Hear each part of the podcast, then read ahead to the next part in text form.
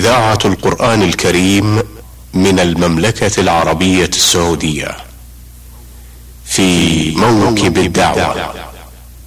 إعداد وتقديم محمد بن عبدالله المشوح. بسم الله الرحمن الرحيم، الحمد لله رب العالمين، والصلاة والسلام الأتمان الأكملان على نبينا محمد وعلى آله وأصحابه وأتباعه إلى يوم الدين. أيها الإخوة والأخوات، السلام عليكم ورحمة الله وبركاته، وأهلا بكم في هذا اللقاء الجديد من برنامجكم في موكب الدعوة.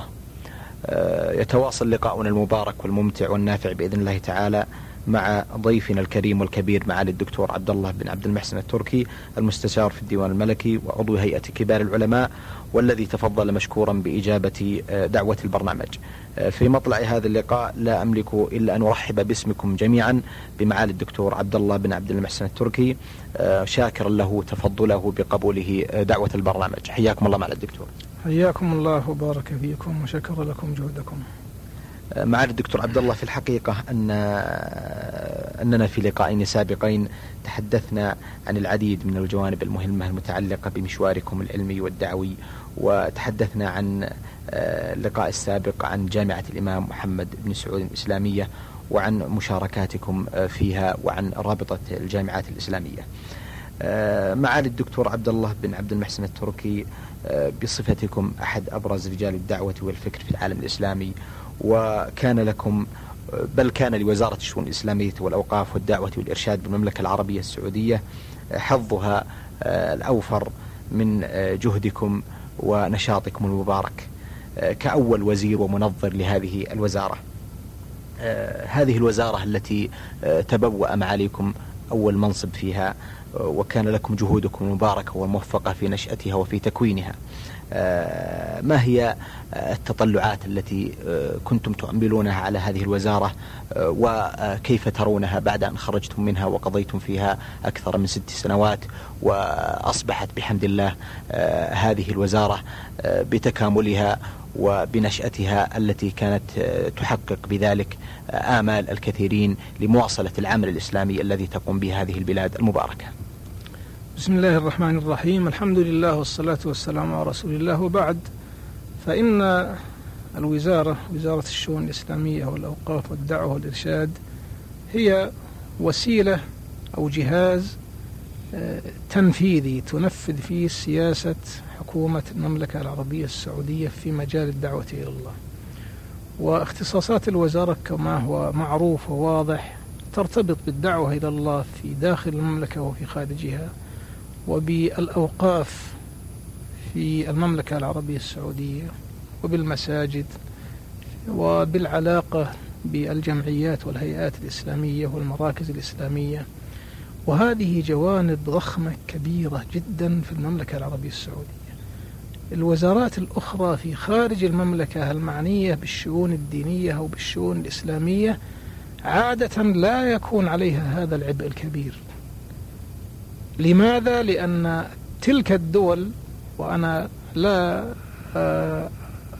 أقلل من قيمة أي دولة ومن قدر أي دولة، لكنها ليست لديها من البرامج ومن المجالات ومن الأعمال مثل ما لدى المملكة العربية السعودية في هذا المجال.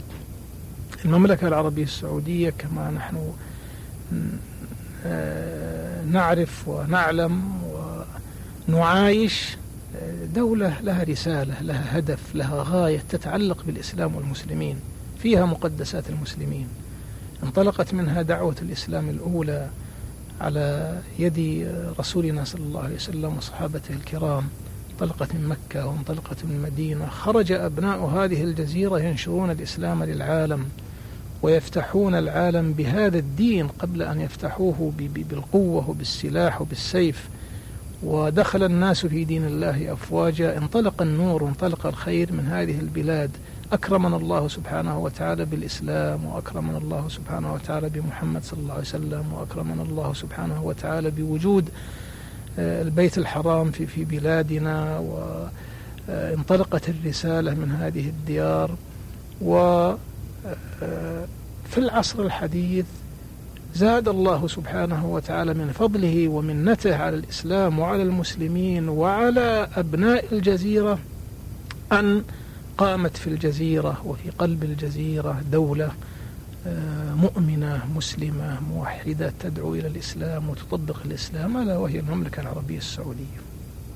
إذن قدر هذه المملكة ورسالة هذه المملكة أن تجاهد وتكافح في سبيل الإسلام وفي سبيل أهله. فوزارة تعنى بالدعوة إلى الله وتعنى بالمساجد في داخل المملكة بل وفي خارجها، حيث امتدت جهود المملكة إلى مختلف أنحاء العالم في إقامة المساجد والمراكز الإسلامية. لا شك أنها جهود ضخمة وجهود كبيرة، ولكن الإنسان الذي يعمل في مجال في الوزارة وفي مجال العمل المتعلق بها يسأل الله سبحانه وتعالى العون ويسأل الله التوفيق. وفي دعم قيادة المملكة الخادم الحرمين الشريفين وسمو ولي عهده وسمو النائب الثاني والمسؤولين الآخرين في دعمهم لأي إنسان يشرف على هذه الأعمال تسهيل لمهمته ولرسالته، لأن الوزير أو المسؤول عن هذه الأعمال يشعر بأن المسؤولين وأن القادة وأن عامة الناس يلتقون حول هدف واحد وحول رسالة واحدة وهي نشر الإسلام. إذن تسهل من هذا الجانب مهمته. أما إذا نظر الإنسان إلى المهمة يجد أنها صعبة وكبيرة، وقد استثقلت واستشعرت عظم المسؤولية حينما وكل إلي هذا العمل في الوزارة، وخاصة أنها وزارة جديدة، وزارة لم تتضح معالمها، لم يكتمل جهازها الإداري ولا جهازها التنظيمي. نعم كان هناك جزء للأوقاف سابقا في وزارة الأوقاف وجزء تبع الدعوة في رئاسة البحوث العلمية والإفتاء والدعوة والإرشاد، وبعض الجهات الأخرى لديها مناشط وأعمال. تحتاج هذه الجهود إلى تجميع وإلى تنسيق وإلى تنظيم وإلى اختيار موظفين قادرين، وهذه تحتاج إلى فترة، واستعنا بالله سبحانه وتعالى. وكان أكبر العون لنا بعد توفيق الله هو اهتمام خادم الحرمين الشريفين وسمو ولي عهده والمسؤولين في الدولة الذين كانوا عونا على أداء هذه الرسالة. عمل وزارة الشؤون الإسلامية والأوقاف والدعوة والإرشاد ليس روتينيا أو نمطيا كما هو في بعض المصالح أو بعض الهيئات، هو عمل متجدد وعمل مستمر وعمل يزداد لا ينقص. كل ما نظرت لحاجة المسلمين وللتفاعل مع القضايا الحديثة تجد أنك في حاجة إلى عون، وفي حاجة إلى زيادة إمكانات، وفي حاجة إلى رجال، وفي حاجة إلى جهود، وهذا ما يزيد العبء الضخم على المسؤولين في الوزارة. وأسأل الله سبحانه وتعالى العون لمعالي وزيرها الحالي الشيخ صالح بن عبد العزيز آل الشيخ ولإخوانه الذين يعملون معه في الوزارة. وأجد أنها فرصة أيضا مناسبة لأدعو العلماء والدعاة والمهتمين بالإسلام والمسلمين أن يتعاونوا مع الوزارة، لأن الوزارة كما قلت جهاز تنفيذي لتتولى تنفيذ مهمة وتوجه وسياسة المملكة العربية السعودية نحو الإسلام والمسلمين. نعم هناك هيئات لها اهتمامها واختصاصها كوزارة العدل أو رئاسة البحوث الإفتاء أو هيئة الأمر بالمعروف والنهي عن المنكر أو رئاسة الحرمين الشريفين أو إلى غيره، كذلك المؤسسات الغير الرسمية. لكن هذه الوزارة هي المعنية الأولى بقضية الدعوة والدعاة والأوقاف والمساجد، والموضوع مرتبط برسالتنا في المملكة العربية السعودية بشكل عام. وأنا حينما انتقلت من جامعة الامام محمد بن سعود الإسلامية إلى وزارة الشؤون الإسلامية، الذي تغير عليه هو الأسلوب ونمط الحياة. الأسلوب في الجامعة كان مألوفا لدي، أسلوب علمي وتعامل مع علماء، مع أبحاث، مع كتب علمية، مع طلاب. والفترة الطويلة التي قضيتها في الجامعة كانت من الميسرات أو المسهلات للعمل وأداء العمل ورسالته. حينما انتقلت إلى وزارة الشؤون الإسلامية والأوقاف والدعوة والإرشاد تغير علي النمط. أما الهدف فهو واحد، الهدف واحد. نحن في الجامعة كنا نهيئ الدعاة والعلماء ليقوموا بمهمتهم إذا تخرجوا، معناه نهيئ هؤلاء الطلاب ليعملوا في مجال الدعوة ليكونوا أئمة. وبالمناسبة أكثر أو كثير من أئمة المساجد في المملكة العربية السعودية هم من منسوبي جامعة الإمام، سواء ممن تخرج فيها أو ممن يعمل فيها ويقوم بالإمامة والخطابة والدعوة إلى الله. ولذلك كان التعاون وثيق بين الوزارة وبين الجامعة، واستفدنا من قدرات الجامعة في مجالات عديدة. أقول إن تغير النمط. نعم هناك مشكلات إدارية ومشكلات تتعلق بالتوسع في الداخل وفي الخارج، ليست من مهمات جامعة الإمام الأساسية، ولكن السنوات الأولى بلا شك سنوات تأسيس وسنوات تعب وسنوات جهد وكفاح، لأن الإنسان لم تتضح إلى الآن المعالم وتبرز.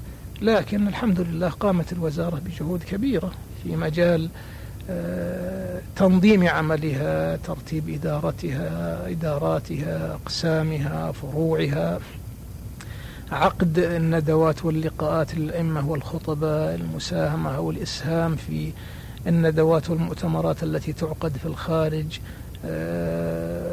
قامت بجهد كبير من خلال مؤتمر وزراء الأوقاف والشؤون الإسلامية. هذا المؤتمر تعتبر الوزارة من الوزارات الرئيسية في قيادته، لأن مجلسه التنفيذي مقره المملكة العربية السعودية، ورئيس المجلس هو وزير الشؤون الإسلامية والأوقاف والدعوة والإرشاد في المملكة العربية السعودية. ومن خلال هذا المؤتمر تتعاون مع وزارات الأوقاف والشؤون الدينية في مختلف البلاد الإسلامية. قامت الوزارة بجهدها الكبير في هذا المجال، ولكن كما قلت الوزارة عملها في كل يوم يزداد، ولا يمكن أن تقف عند حد، لأن المشكلات والقضايا تتداعى وتستمر، والحاجة المسلمين وحاجة الدعوة كبيرة، وهي ليست قاصرة على المملكة وعلى وزارة الشؤون الإسلامية والأوقاف والدعوة والإرشاد. أذكر أننا قمنا بجهود كبيرة في عمل استراتيجية للدعوة إلى الله، وأقرت من مؤتمر وزراء الأوقاف والشؤون الإسلامية الذي عقد آخر مؤتمر عقد في جاكرتا. هذه الاستراتيجية نتطلع إلى أن يكون لها إسهام في الدعوة إلى الله على مستوى الأمة الإسلامية والعالم، حتى ولو كان في المنظور البعيد، لأن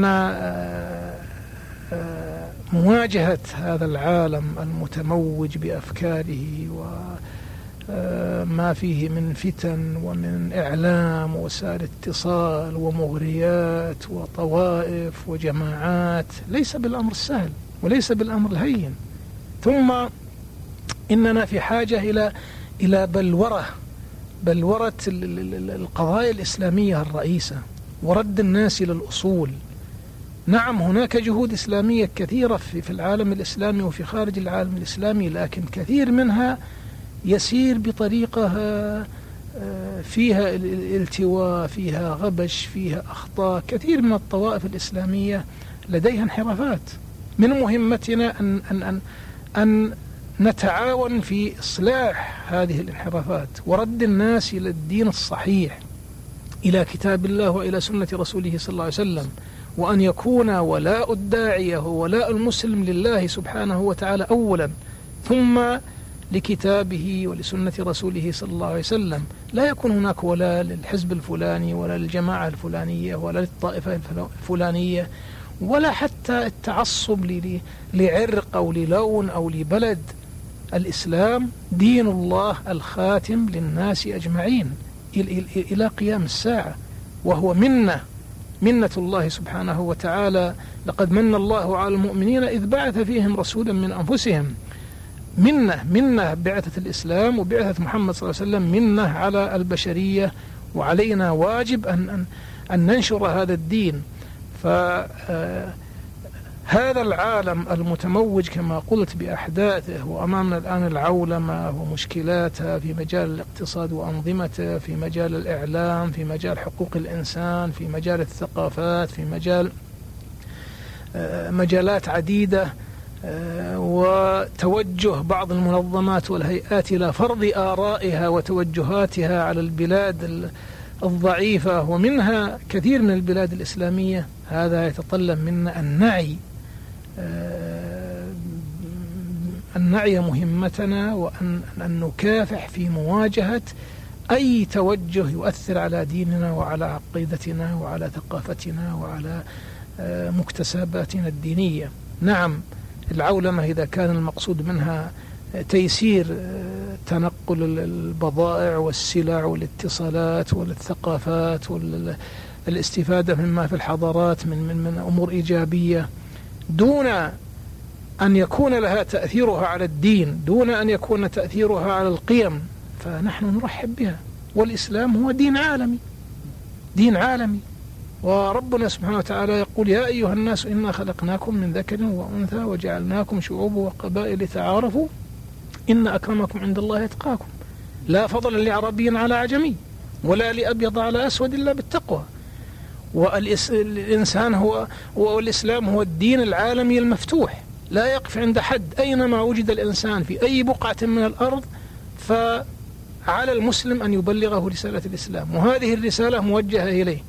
فإذا نحن لا نقف عند حد أو نكتفي بمنطقة من مناطق العالم، لا، ننتشر، والإسلام منفتح. لكن حالة المسلمين التي تعتبر حالة ضعيفة في مجالها الاقتصادي ومجالها السياسي ومجالات عديدة، إذا انساقت بعض المجتمعات الإسلامية مع ما يسمى بالعولمة، والدول الكبرى التي تملك قدرات إعلامية وقدرات في الاتصال وتأثير ثقافي كبير، سيكون لها أثر على مجتمعاتنا وعلى أمتنا الإسلامية. الإعلام المفتوح، القنوات المفتوحة، البث الفضائي، الإنترنت، القضايا التي جدت، كلها مع الأسف أكثر مصادرها وأكثر وسائلها وأكثر العاملون فيها ضد ديننا وضد قيمنا. ولدينا تقصير في هذا المجال في البلاد الإسلامية، ولدينا عدم تنسيق. وأذكر أننا في أكثر من مؤتمر دعونا العديد من الهيئات والمؤسسات الإسلامية أن تنسق جهودها وأن تتقارب فيما يتعلق بالاستفادة من الإنترنت، فيما يتعلق بالبث الفضائي، فيما يتعلق بالقنوات أو البرامج الإسلامية العالمية. وقد بدأنا في وزارة الشؤون الإسلامية والأوقاف والدعوة والإرشاد بدأنا برنامج جيد. أذكر أنه تزيد صفحاته حينما كنت في الوزارة عن 700 صفحة فيما يتعلق بالاستفادة من الإنترنت. هناك جهود أخرى في العديد من الدول العربية والإسلامية، لكن تحتاج إلى تنسيق، تحتاج إلى تعاون، تحتاج إلى، مثل ما نقول في خدمة السنة أو مثل ما نقول في خدمة القرآن الكريم. لدينا في المملكة مجمع الملك فهد لطباعة المصحف الشريف، له جهده الكبير فيما يتعلق بطباعة القرآن وتوزيعه وترجمة معانيه وتفسيره، وكذلك خدمة السنة النبوية والسيرة. وفي عديد من الدول الإسلامية جهود مماثلة، فلماذا لا يتعاون المسلمون حتى يواجهوا هذه العولمة أو هذه الهجمة التي تستفيد من وسائل الاتصال الحديثة في ما يكون فيه ضرر على الإسلام وعلى المسلمين؟ الحديث عن هذا المجال حديث واسع ومتشعب، ووزارة الشؤون الإسلامية والأوقاف والدعوة والإرشاد عليها جهدها الضخم، ولا زلت كل ما ذكرت ما أمامها من مهمات. أدعو الله سبحانه وتعالى أن يعين القائمين عليها وأن يوفقهم لمزيد من العمل الصالح. وأدعو الله سبحانه وتعالى أن يجزي خادم الحرمين الشريفين وسمو ولي عهده وسمو النائب الثاني خير الجزاء على دعمهم للقضايا الإسلامية والمشروعات الإسلامية. ولا أعتبر أن هذا غريب، لكن هذا هو طبيعة قادة المملكة، هو رسالة المملكة.